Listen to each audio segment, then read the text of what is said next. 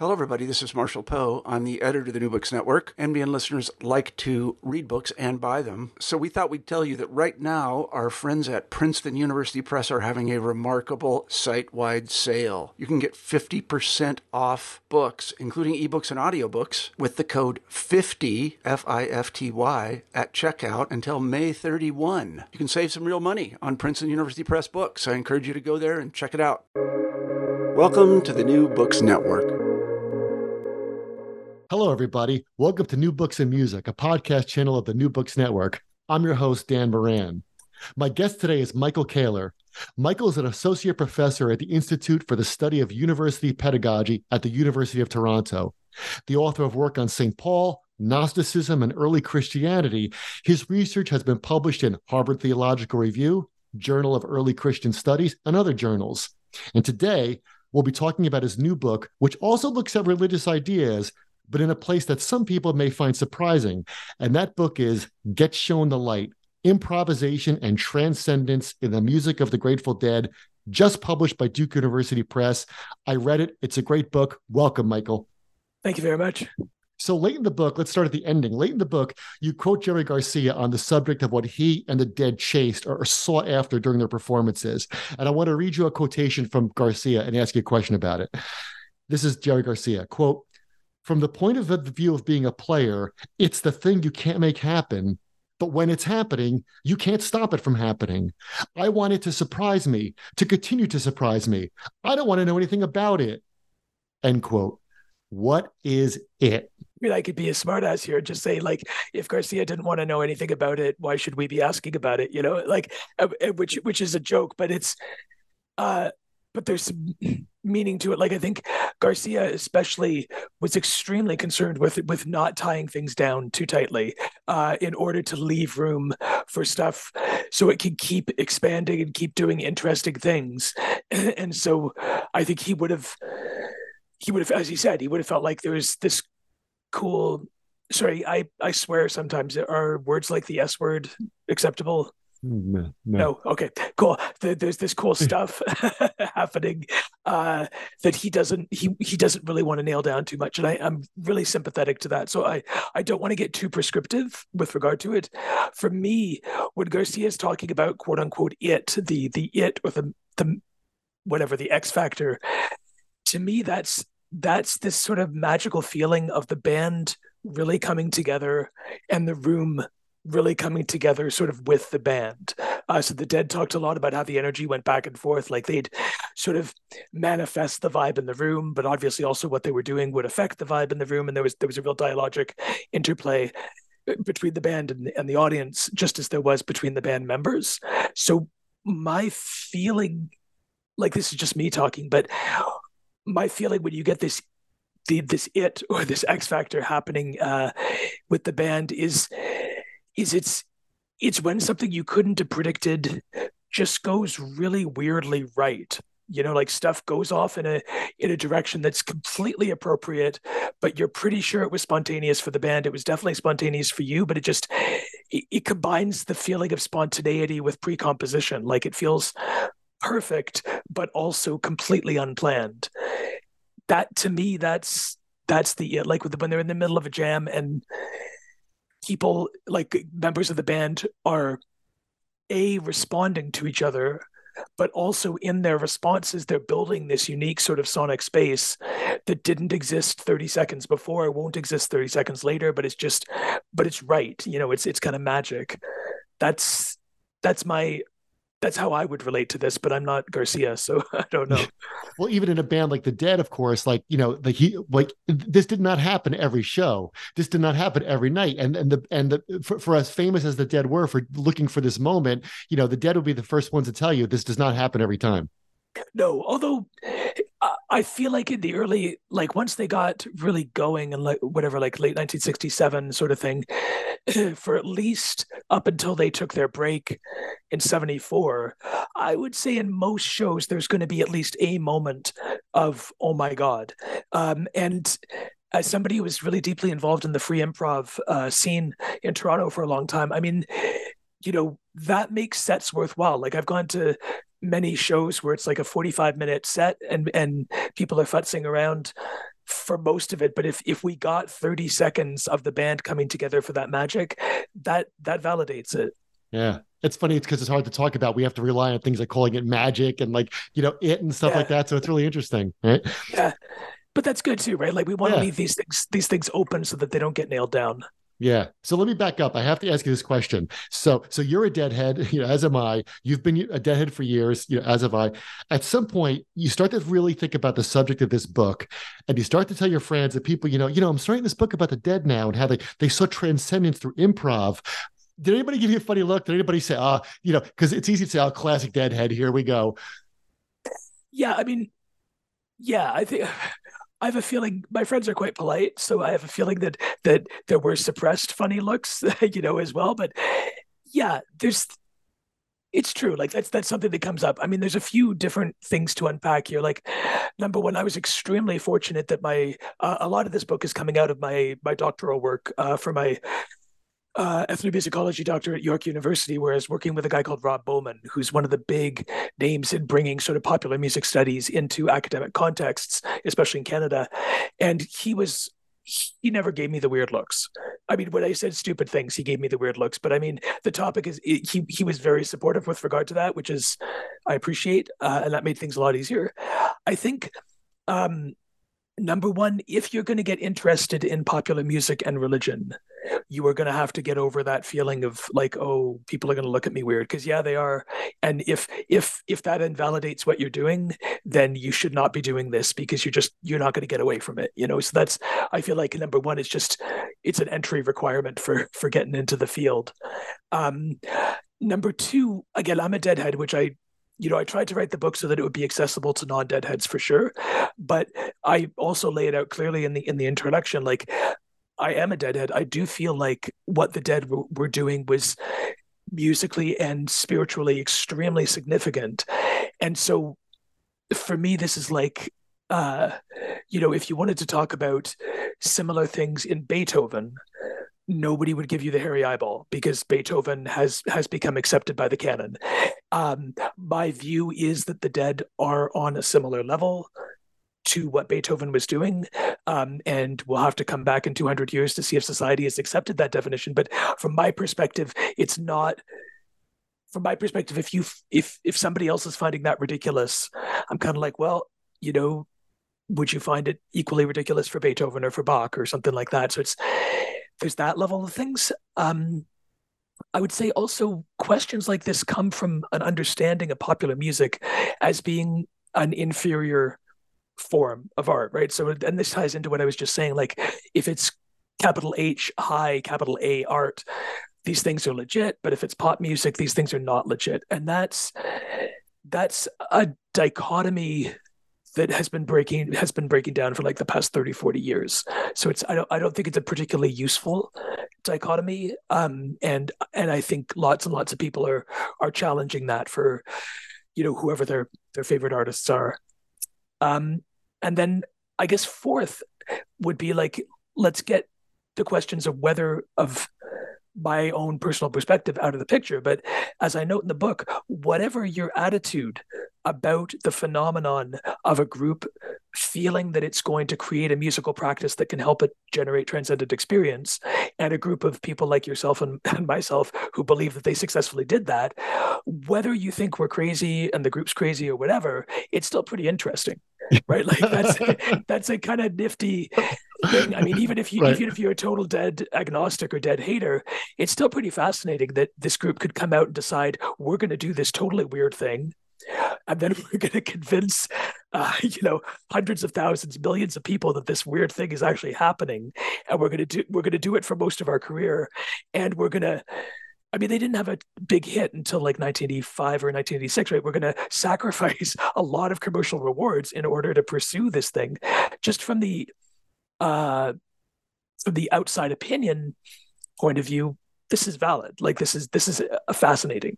Yes, no, no anthropologist would would would walk by this and say nothing to see here, folks. Nothing to see here. I mean, it's fascinating. There's there's a quote, and now the nick- the person's name is is escaping my mind, but somebody was saying, uh, some artist, damn, and I ca- I cannot remember who it was, was saying, um, I'm not saying you know, people have called me a genius. I'm not saying I'm a genius, but you got to get you got to be pretty smart to get a whole bunch of people to call you a genius. You know, I feel like it's here too. Maybe what they're doing was illusory, but it's still pretty fascinating that this illusory thing got so many of us uh, on board. Yeah, there was one of those slogans of, in the 70s about the Grateful Dead. I think it was in the 70s. It said, you know, I think it went, though not the best at what they do, they are the only ones that do what they do. And that's true and that's important for the dead right? I think they were forthright about it and that ties into what you were saying before about not every show was wonderful. Um, if if there's two or three different people doing the same thing then yeah you're competing against the other people and you better be wonderful because otherwise joe over there is going to take your gig. But if you are the only person doing this thing then if, if and, and if you have fans like us who are into this thing then you can you can suck sometimes because you got a captive audience. We can't get this anywhere else, you know. Yeah, you can't get it anywhere else. It's truly like the only game in town. so um, yeah, yeah. So let's let's talk about this because you mentioned about how the idea of like you know music has become more serious, right? So in the mid '60s, if someone said one day there will be books written by academics about the Beatles, people people would have laughed, right? And you know, it was the same way if someone told you this in the '30s about film, there'd be film scholars, people would have you know just laughed you out of the room. So one of the things that I that I learned from your book, which I thought was really, it never occurred to me till I read your book, was that we take improv and jamming for granted, right? And now it gets what you call you call it respect from all quarters. But you point out that improv was not always so positively regarded in popular music of the West. And I was like, oh wow, that's really interesting. So, to talk about that, why not? Why wasn't it popular? It's weird, right? I mean, it's it's it's extremely strange, given especially that the West is this like Europe is this weird outlier. I mean, you and I are of European descent, and obviously Europe's colonized the world. So, but so it could be hard to get perspective on it. But most of the other musical cultures that I know anything about feature lots and lots and lots of improvisation, and it's not a problem, right? You do Hindustani classical music like raga type stuff, and that's improvised all the time, and nobody's freaking out about it. In the West, for whatever reason, that that didn't happen like that that's or that sentiment went away. So i would just preface this answer first of all by saying that it's not the respect given to improv that needs to be explained from a world historical context. It's the respect not being given to improv that that needs to be explained. Um and there's a few i don't have a definite answer. Like i copyright laws honestly I think would be would be part of it. Just like, you know, you can you can't copyright an improvisation, you know, with a with a raga, like, you know, if you're playing raga yaman or something like that, like there'll be guides to it, but there's not the raga itself is not copyrightable. You can't sort of nail it down in the same way that you can a song. So I would be and, and we know that, you know, before the recording uh sound recording industry got going, you know, people were making their money off of music by selling sheet music you know so so i think there might be p- partly that just like we've got this huge financial business that encourages us to record songs as discrete bounded entities. So i, I feel like that's part of it. Um, i feel like um, the romantic era so the late 18th century into the early 19th century you get the um, the rise of of a concept of art and of music as sort of works of art so rather than being functional things, they become individual sort of works, right? Like I think prior to that, a musician would have been more like we regard a carpenter, right? Like we don't, you know, if you hire a carpenter to to put in a new staircase in, in your house or something like that, unless it's a really, really good staircase, you're probably not regarding that specific staircase as this wonderful work of art, right? You're saying, I I needed thing X, I hired a, a talented craftsman to do it, and the crafts craftsperson and the craftsperson did it. And I think music was more with regard to that. You know i'm i'm a king and i'm getting crowned. I need appropriate music for this just like i need appropriate food for it. So i'm going to hire a really good cook and a really good composer to do this. I think there was more that idea. And then in the romantic period you start to get this idea of no art is actually these unique things called works of art that great artists produce. Um, and so we mustn't mess with them. We are not as great you know you are not as great as beethoven. So if beethoven wrote down these notes then by god you're playing these notes. I don't want to hear your notes. You know i want to hear beethoven's notes kind of thing or mozart's or whoever. So i think that's a big change that happens around 250 starting around 250 years ago that that gets us away from improvisation. Like we know i mean mozart was jamming like he was he was improvising you know all over the place. A lot of classical composers were but with the idea that music is made up of individual works of art which are the product of great minds which we we dare not mess with you start to get a, a decrease of that of, of improvisation in that i think also there's a need for control and having things be precisely delineated. And i think that's for better or for worse or for worse in many cases uh, capitalist colonialist european descended cultures. I mean they're they're into that sort of rigor and rigidity and control. And i think improvisation can threaten that a little bit because it can lead us to places that we weren't we didn't know we were going and that might be sort of challenging. That's so that's that's some answer anyways. I would also just add too that um, there's always a gap between what's officially talked about and what what folks are actually doing. So for instance when i started doing this research on uh, early rock improvisation i was talking to a guy an older guy um, i know who was in rock bands in the you know early 60s and i had been saying oh it really looks like 1965 was sort of the year where rock bands start to improvise. And he's like ah we were doing it before just you know we didn't we didn't record it. Nobody cared about it. You know it wasn't officially acknowledged but uh, so i'm sure that folks are improvising and jamming throughout history just because it's normal and natural. It's just it's not officially recognized until a whole bunch of different streams until the classical world starts embracing it the jazz folks start going further and further out and getting more and more into it the rock folks start doing it then it becomes legit but i think if you if you could walk around the the the garages or basements of a typical North American suburb in 1963, I have a feeling you'd you'd hear a fair amount of improvisation going on. Yeah, that's that's fascinating. That's fascinating. So you talked about, you know, you said that the rock musicians were doing it before it was officially recorded, right? So you talk about it in the book. The rock musicians become more confident and they start to think of themselves as artists, just like jazz musicians. It's like they had to catch up with like the jazz crowd, right?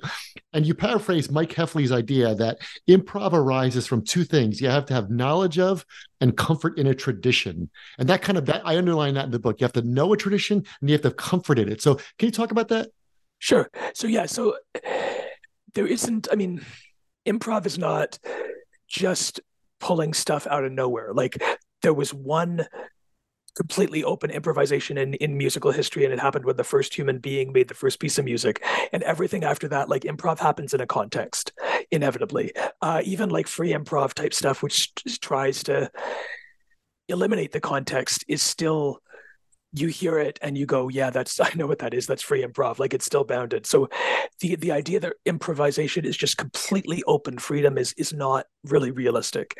Um, and so for like improvisation and the requirements of a given context sort of work together i feel like so if you're one of the examples i use in, in the book is like you know if you can imagine bb king sitting in at an indian like uh india indian um you know music classical music performance and it's it's not going to go well. Bb king was an amazing improviser who fully understood the context of the blues but he was not trained in the context of hindustani music and so he couldn't improvise appropriately. I mean it might be fascinating as a as a mashup but it would not be satisfying if you were a purist uh, in either tradition. So I would say that you know if you for improvising to be really sort of fluid and comfortable and sort of working within a tradition, that tradition needs to exist.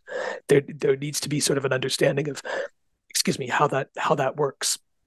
Uh, and rock didn't have that as much. I mean, it's it's it develops, right? Like if you look at 1950s rock and rock and roll, you can really see where it's coming from. Or like like the it's you know it's mainly either country or R and B or blues or some combination of these three things but it's it's i don't hear a lot of it. There's some precursors like buddy holly or some you know somebody like that where we we can hear that they're sort of the future. But for a lot of it it's it's not if rock had stopped in 1958 it would be tough to say what it was exactly you know? Like it would be sexed up blues or something like that. Like it, it wasn't really itself um, at that point. And I think it wasn't until the mid '60s that rock start when, when you start to get a first generation of rock musicians who are all um, who grew up on rock, for whom it's not some strange new thing. I think it's at that point that you start to to come up with the sort of explicit and implicit rules and sort of bind boundaries that define what rock is and and what's what's acceptable in the rock context versus what's not. With other improvising traditions, we're often not privy to the uh, to that development, right? Like you know, Hindustani raga music again to return to that has been going on for for centuries. They know what's going on, like they've developed it over hundreds and hundreds of years of, of working out how this how this form works.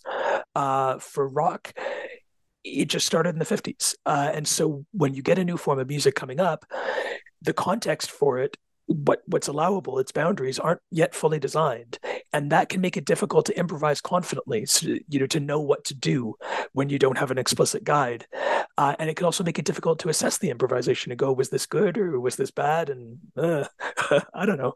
So i think it's by the mid 60s that rock starts to get that tradition like build up a tradition of what rock means that people could use as a way of of guiding their their uh, improvisation that's interesting because you say you have to have kind of a guide, right? So when, when one of the things I wrote in the margins for that part, I wrote down Billy Strings because he has a guide, which is the history of like all that music that he loves, and then that's kind of like telling him like how to go ahead and improv. Yeah, and it's yeah, I I think it just fights at the there's a romantic small r romantic version of improv that says it's just you just do whatever. Yeah, but it's not. But it's not. It never is. Yeah. Yeah, that's interesting. So let's let's talk about the dead again. What about the San Francisco scene in the mid '60s fostered improv and and you talk about a lot of different bands like them and, and the Airplane. Um, what what about San Fran in the '60s was a perfect setting to foster improvisation in a band like the Dead? Yeah. So there's two. Th- yeah, I'll, I'll, answer that question. Then I got one other thing to point to note that it that's confuses me still. But yeah, there's a few things I would say. Uh, drugs are number one. Sorry to be blunt, but uh, you know, people were getting high a lot and and getting high on psychedelics uh, as opposed to you know the opiates or, or cocaine or stuff like that um, and those are things that tend to lead people to improvise or if you're not sympathetic to noodle aimlessly. You know they they're also things that tend to make people get really convinced of the power of what they're doing whether or not it's good you know and so that and you need that kind of determine you know determination in order to to enable you to to break new ground kind of thing so i mean a lot of i'm not going to glamorize san francisco improvisations like a lot of them were not that great but I think the drugs inspired people to a degree, and they also gave people confidence, whether that confidence was deserved or not, that what they were doing was was valid. So that's I would say that's number one. Um, number two, bo- bohemian lifestyles. Uh, so they these these are folks who are really into the beats. Um, some of them were beats. I mean, the the guiding the, the dividing line between early hippies and late beats is is pretty fluid. People are going back and forth across it, and so and the the whole beat thing um, with its embrace of Zen and its sort of Buddhist ideas and its sort of rambly ideas and its Kerouac's idea of uh, you know spontaneous prose and Allen Ginsberg going first thought, best thought, all that kind of thing. Like there's a lot of and they, they were they were inspired by how they perceived sort of beboppy type jazz. But so I think that whole bohemian scene would have privileged that idea of just go, you know, just improvise, break the rules, do what's what's on your mind at a given moment. So I think that's another factor.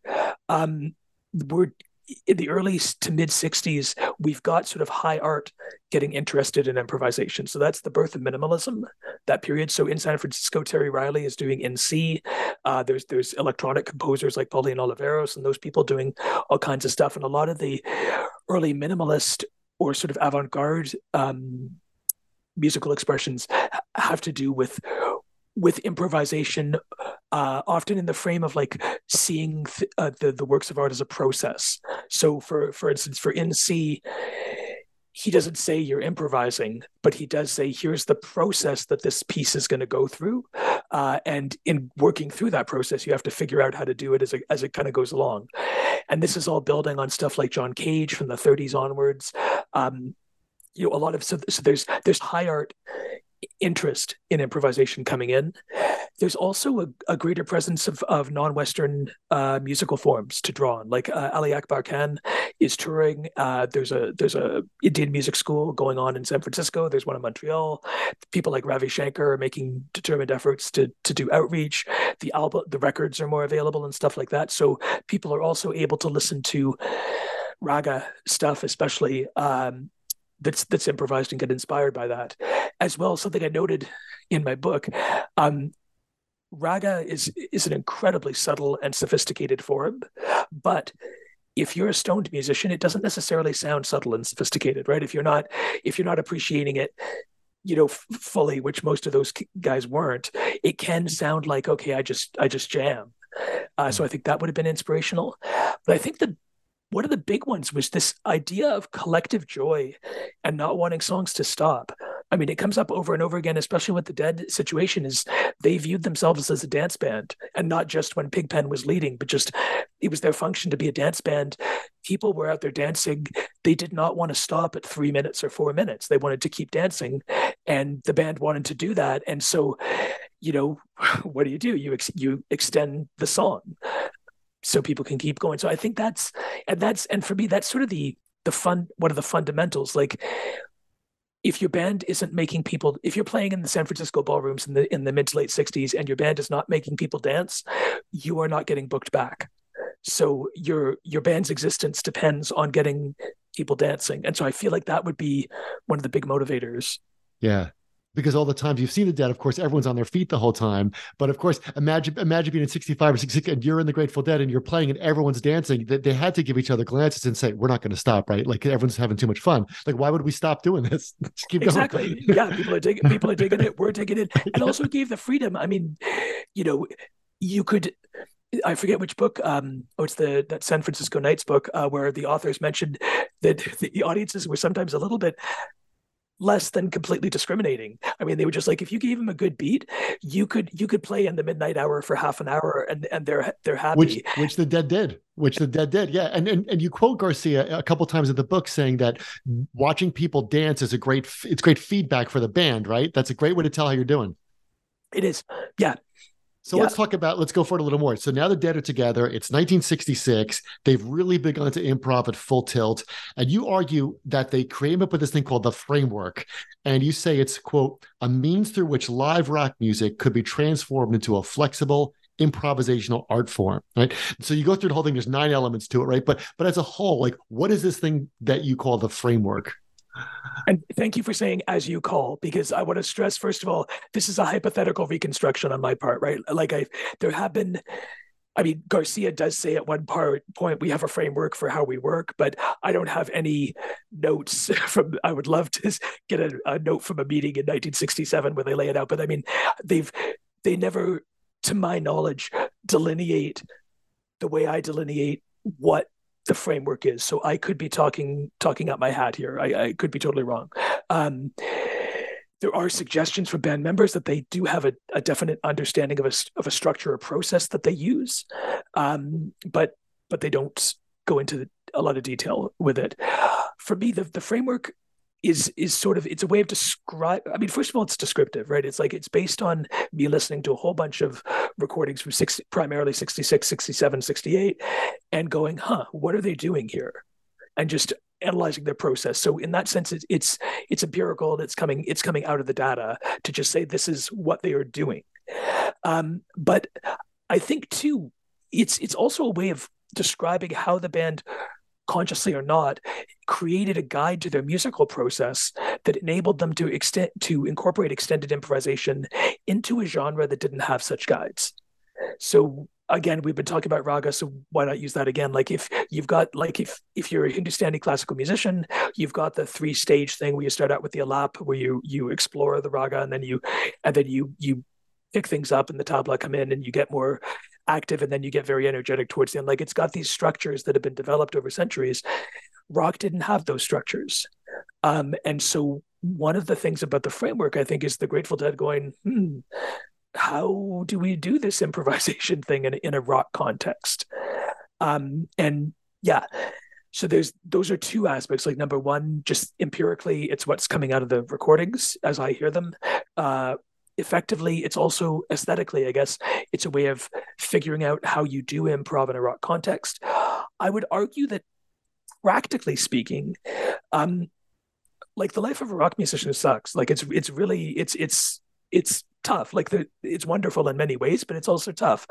And especially i think back in the in the mid to late 60s and so if you're going to do if your goal is to do exp- adventurous experimental music you got to keep in mind that they're doing this stuff after driving for eight hours and everybody's exhausted, or nobody's eaten anything except candy bars for two days, or somebody got a little too stoned and is spaced out, or they can't hear each other because the sound systems are terrible, or they're all really stressed because they got ripped off last night and they don't even know if they're going to get gas money. Like there's all this stuff coming in. And so I feel like having some sort of a structure helps like like when the inspiration is flowing you can just go with it right? Like there's no problem. But there's going to be nights when the inspiration is not flowing.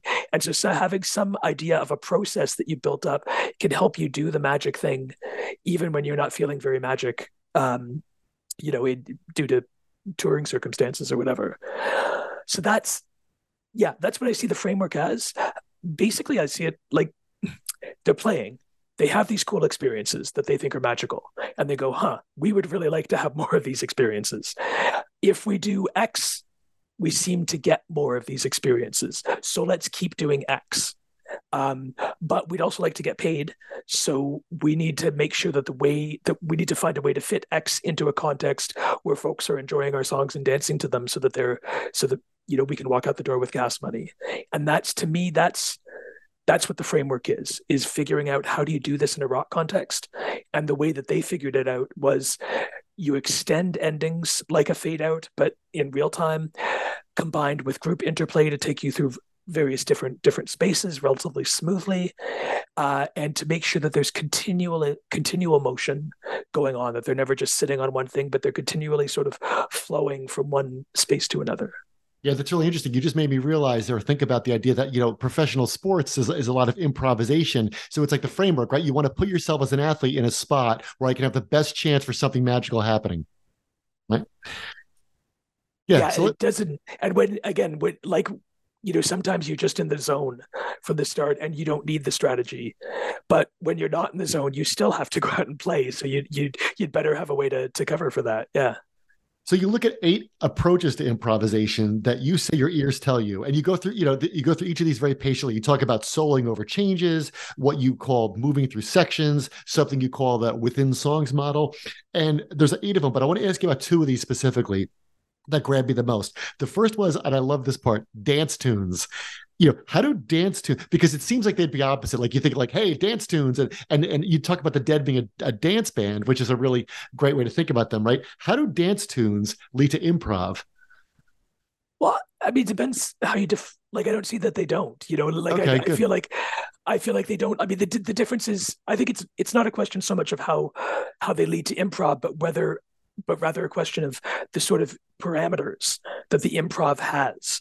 And my, what I argue in the book is that for the dance tunes, typically led by Pigpen in the early days, or stuff like I don't know Franklin's Tower or whatever in the later days, or Eyes of the World, um, the the improv has tighter parameters uh, because they're just about they don't want to risk stopping people dancing at any point so they don't you know like you listen to a good dark star and there's or playing in the band or something and there's places where it just turns into noise or turns into almost silence and just totally breaks down um where which is great.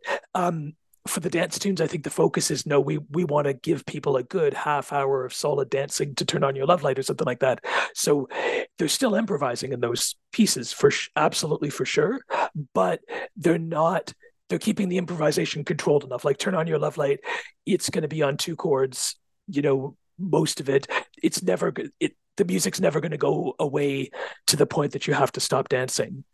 So that's it's just it's functional. Like I think they're both they're both improvising, but in one the context that they're working in is one where they want to keep people dancing and so they're being extra careful not to do stuff that would get in the way with with people boogieing That's great because even in the you just in Love Light, of course, when when Pigpen, even when he would tell his long stories about like you know, I thought that was the Brooklyn Bridge and all those things. Like if you're not dancing, you're at least bopping, like you're at least following the bass line. So you never like sit down in the middle and get up again. Like for it's a half an hour of, of aerobics. Yeah, yeah, exactly. yeah, and and again, they can do this, right? Like the nice thing about the Dead that it's a luxury that most bands don't have nowadays is they're playing three and four hour shows, right? So so you can give you can give half an hour of it to dance music, and then you can give 25 minutes to a spacey dark star and that's okay because you've still got another couple hours to go yeah. yeah so let's talk about another model of improv you call it the trapdoor model so uh, explain that to us well this, i mean if you want to get into improvisation like you you need to figure out how you're going to get into it, right? So you can the dance tunes model is basically let's follow Pigpen, you know, while Pigpen's alive, and just let's just keep keep grooving, and we'll watch Pigpen really closely, and and that'll that'll teach us where where we need to go. The the framework classic model is let's go where on a record there would be a fade out and let's just take that fade out and play it as, as long as we feel like. But what what they also did sometimes was to write specific parts in tunes that would sort of open the door to the improv section. So in like in Uncle John's band, there's that D minor thing, da da da da da da, where they where they really like they they they change the tonality of it, they change the time signature, and and it's and there's not really any words over it, right? So it's clear it's a part that they've written to say, hey, here we are in the jamming part, and it's going to be in D minor, even though the rest of the song was in G, type of thing, or playing in the band, you know, the way it sort of well, yeah, that's more complicated, but um, an alligator might be another example of a, of a place where they just write a part like an alligator. It's it's what feels like it should be the the sort of climax and you're waiting for it to resolve and then it just never does. They take that as their jumping off point to go off and jam. So i just identify this as another way of establishing how do we get into improvisation. You know we get into it by in some cases by writing a specific part where we go, that's the jam part. You know, for the rest of it, we is the singing part, but then we've got this part, and that's where we go off and jam. Yeah, because they had to make those decisions, right? People that don't listen to the Dead assume they would just get out because they were famous for not having a set list and stuff. But of course, the more you listen to them, you realize they did have patterns they followed to try to maximize themselves as musicians, right? All right, let's. So we talked about you know how the Dead thought about improv, how they did it, how other people wrote about it. You talk about how other bands did it. So I want to move now into the second part of your title, and I want to talk about transcendence. So, what's the connection between improvisation and transcendence? Uh, I'd start by saying that I don't know that there is a ne- necessarily a connection. Number one, uh, I just think about like conversations with my mother, for instance, where she would, she, I think some of her biggest spiritual moments, certainly with regard to music, had to do with Bach, with listening to Bach, and that's not improvised music. You know, that's that's. I mean, although it probably was more so in Bach's, Bach's day, but what she was listening to was not. You know, and for her spirituality, that very precise, controlled, sort of elegant, you know, clockwork sort of unfolding of definite patterns, that was transcendent music for her. So my my my spirituality is me, but I'm not I'm not claiming it's a universal thing. Um, for me, the most wonderful moments in my sort of musical or spiritual life have been through happy accidents. So has been through stuff that that that really affects me that just sort of comes in unexpectedly. Um, I don't know if you know a singer songwriter called Jonathan Richman. Uh, yeah, but he's he's the poet of those sorts of moments where you're just you're looking down at the pavement and you're seeing a chewing gum wrapper and you're going, oh my god, that's that's amazing. You know, that's that's more where my spirituality comes in, um, my whoa moments sort of thing. So for me, there is that connection. Like I don't. I find music intellectually I can appreciate the sort of rigorous perfection of pre-scripted sort of completely composed music or moments for sure. But it tends not to get me you know on a heart level the same way that hearing stuff which just bam this stuff just you know came out of nowhere and just sort of whapped you and, and it was unexpected and weird. Like that's that's what tends to get me. So it, it could just be a personal thing. Um that said there are a few ways in which improvisation and transcendent experience can can be linked. I think number one, Sun Ra, the, the jazz musician, um, talked a lot about his use of improvisation as a way of enabling his musicians to go beyond what they could consciously understand. So for, for Sun Ra, he felt like we were trapped here on earth and this, we were sort of ignorant and had been cut off from true enlightenment and et cetera, et cetera. And so we were not able to access the sorts of cosmic realities that he was talking about consciously. But he felt we could, if we could just sort of put the conscious brain offline a little bit and, and improvise, we could do stuff that was better than we could think. And I don't go all the way with Sun Ra in, in, his musings, but I definitely do in my own playing experience for sure. I frequently found myself playing stuff that's better than I like smarter than I am uh, a, consciously, you know. So I feel like that the the act of improvisation can open us up to stuff that's better than than than we could do. Um, I think you know, really good music is unbelievably complex and unbelievably conceptually challenging. And sometimes that's too much for us to get to consciously. Whereas sometimes we can, if we trust in the spirit or the improvisation or whatever, we can sort of fumble our way there.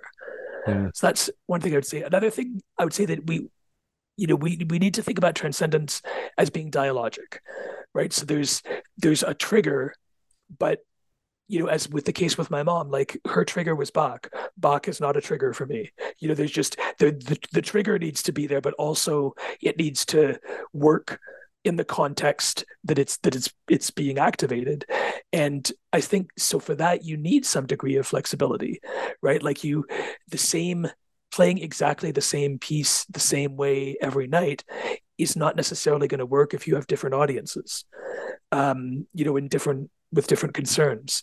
There's a great book by Regula Qureshi uh, called Sufi Music of uh, India and Pakistan, I believe, on on Qawwali, which is a Sufi style of style of music where she goes into rigorous detail about what's happening in this Qawwali performance, like literally er, 10 seconds by 10 seconds, as she's watching the musicians watch the audience and go, because the, the musicians are playing in order to help generate a sort of spiritual experience in their audience. And they're watching the audience really carefully and they're adjusting what they're doing on the fly. They're going, oh, that guy looks like he's going into trance. Okay, obviously this line worked. Let's repeat this line a few more times. That person's looking bored. Okay, let's, we need to change the texture. Like there's, I feel like for transcendent experiences to be generated, there needs to be a certain degree of flexibility on on the the musician's parts because the context is always going to be to a degree different. Yeah, you can't script it. You can't write it. You can't write transcendence in sheet music. You can't. No, I mean, no. Well, well, maybe you can. Oh, the Bach example. Yeah, the Bach example you can. Right. It depends for, on who's listening. Me, yeah, for me, you for me you can't. Uh, for mom, you could. Sure, sure. Okay. Well, let's let's go let's go ahead now and talk about. You said before you were talking about different kinds of spirituality. You mentioned Jonathan Richman. Like, so you talk at length about whether or not the band thought of their music as spiritual or religious, and people use those words interchangeably all the time. But you you do not. You do not. So, can talk about the difference between those two words before we get into what the Dead thought. Sure. So, uh, I, yeah, I feel like those are.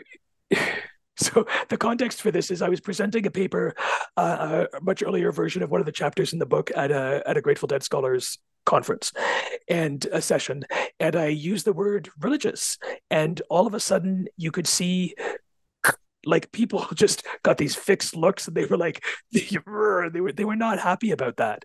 And you know and that was, was, your feedback yeah, that was your feedback. Yeah, like Jerry Garcia getting feedback from the audience. That was exactly. Yours. They did not appreciate that word, and and in the question period, they they made it clear that they felt no, the Grateful Dead are spiritual, they are not religious, and so I was like, well, okay, I, I guess there's no hardcore hard and fast definition to either word like i do feel like we have a sort of general fuzzy definition of spirituality as being first of all, it often gets a positive connotation, especially for countercultural types, um, where religion will have a, a, negative connotation, which is what was at play at, at that conference. Um, it will have to do with, I think, formalization and institutionalization of the religious tradition. Um, it'll have to, yeah, with like how sort of set and controlled uh, the the religious tradition is, with spirituality often being much more fluid and sort of open and loose, and religion being fairly tight. Um, yeah. Well, I think I think probably in you. Yeah. The, the next question you mentioned. Yeah. Yeah, the, let's go ahead with the Grateful Dead. Yeah, what did the Grateful Dead think about that?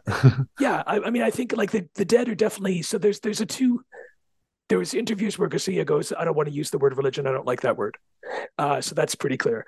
Uh, there's also a great discussion that um, uh, John Barlow, one of the Dead's lyricists, uh, recounted that he had with Robert Hunter early, very early in the 1970s, where he says to Hunter, in Barlow's words, like, this is we don't have a recording of it, so who knows? But what Barlow said, he said, was that, um, hey, this Grateful Dead thing is looking kind of like a religion.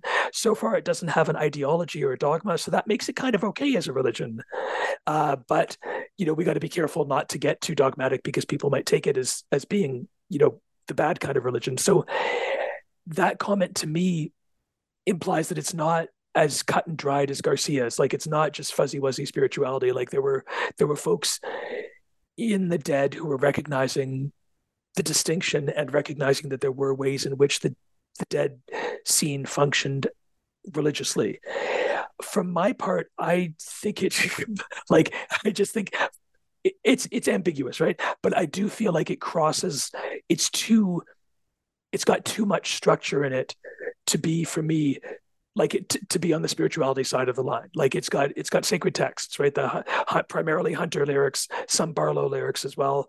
It's got um, it's got sacred rituals of how things work. It's got especially as the dead formularized their approach, you know, with the two sets, and we're going to have drums in space, and then and then the ballad, and then Bob Weir doing one more Saturday night or whatever. Like it's got so it's it's got a regular structure um, it's got it's got the iconography like the dancing bears and the st- steal your face and all that kind of thing. It's like it's it's got certain you know attitudes. Um, you know, I remember being sternly told this is back in the 80s when I was doing some tape trading that, you know, deadheads do not ask for money for tapes. You know, you're allowed to ask for a replacement tape, you're allowed to ask somebody to cover your postage, but you do not you know these these are not to be sold.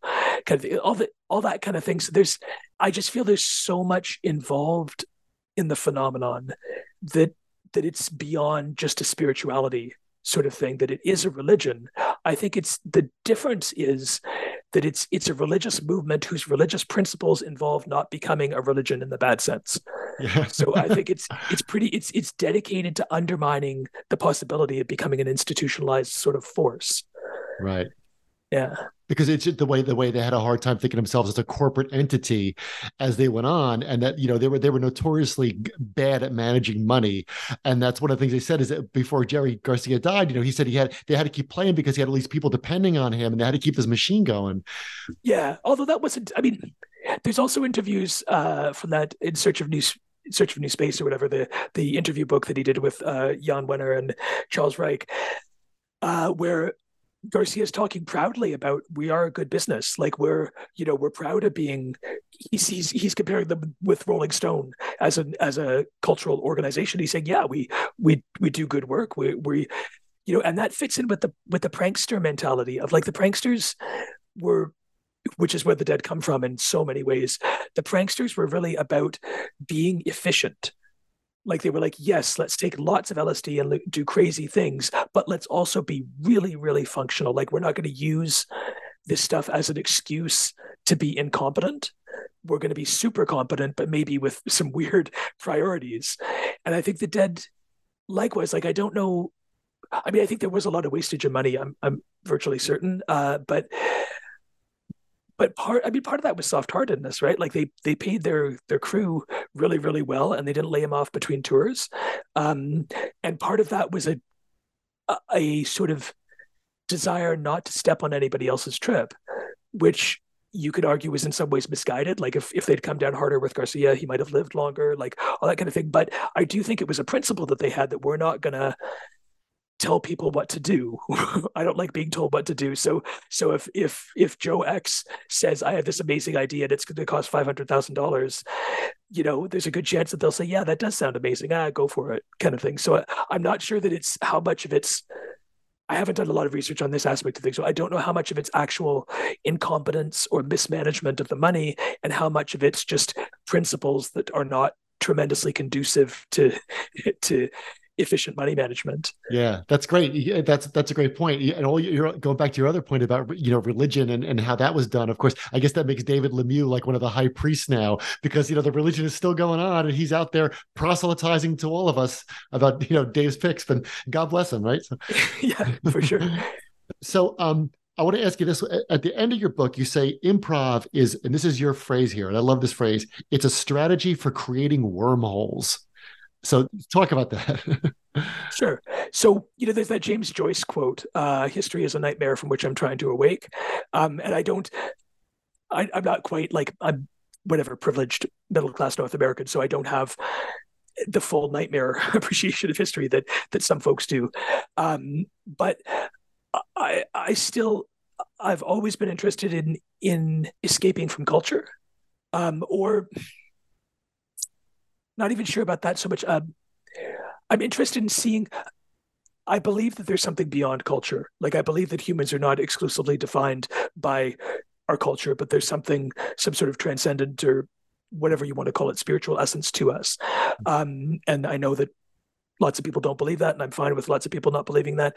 But for me, I I do feel that there is that core that's beyond culture, and I'm interested in the roads that connect that transcendent level of being with culture, going both ways. That sort of let let the culture in to sort of uh, or sorry, let the transcendence in to sort of give validity to the culture, and on the other hand, that sh- show culture creating like leading us up to escapes into transcendence that are that that that have a history that have a legacy uh, in terms of the the cultural context that that that we use to get there i don't know if that makes sense so it's it's sort of i it's tough to explain i guess i'll take it as an, an example say uh, the miles davis album kind of blue which to me, on the one hand, completely rooted in a particular culture, like from the instruments to the approach to the playing to the melodic choices that people are making, you know, to all that. Like it's it's clearly a, a late mid to late 1950s, you know, African American jazz sort of mostly African American jazz um, sort of expression. Definite particular culture there. On the one hand, on the other hand, there's times when I listen to the, that music and I just go, "This is universal." you know this is this is bigger uh, and I feel like with any with any great music, there's that. I mean, Bach, likewise, like he was a German from you know early 18th century, but there's also he touches on something big and universal, and so I feel like the two go together, and so yeah, I'm interested in how we get back and forth, how we navigate back and forth between that universal and, and sort of our culture bound level. Um, and the wormholes to me, to me, like improvisation seems to be a way of building, like I say, wormholes that can perhaps ideally get us access to that sort of transcendent level of things. They don't eliminate where we're coming from culturally because you can't do that, but they they're trapdoors or they're, they're ways that we can get out of this sort of cultural space and into something sort of bigger with energy that we can bring back into the cultural space. I mean, I think whether or not we can reach that space, it's important to think it might be possible to get there. I think it's like, but it's different. I mean, you know, you get things like you know Plato and his idea of the cave and all that, you know, the, all that kind of thing. Um, I think it's pretty universal that we do see desires for people to escape from immediate culture and to touch something sort of transcendent and huge. Um, you know, and I think even if we don't take it just as an escape thing, if we're not seeing both sides of it, we're missing like if if we're not seeing the transcendent part, we can get really stifled by just it's like being entrapped in a room where the windows are closed and it's a lovely room, but still I can't breathe in here, and you know carbon monoxide count is going up or something. On the other hand, if we're just focusing on the transcendence idea, then we're pretty useless in the world, you know, like in the world that our bodies actually live in. So I feel like we need to navigate back and forth between these things. And that's to me, improvisation is is one way that folks can do it.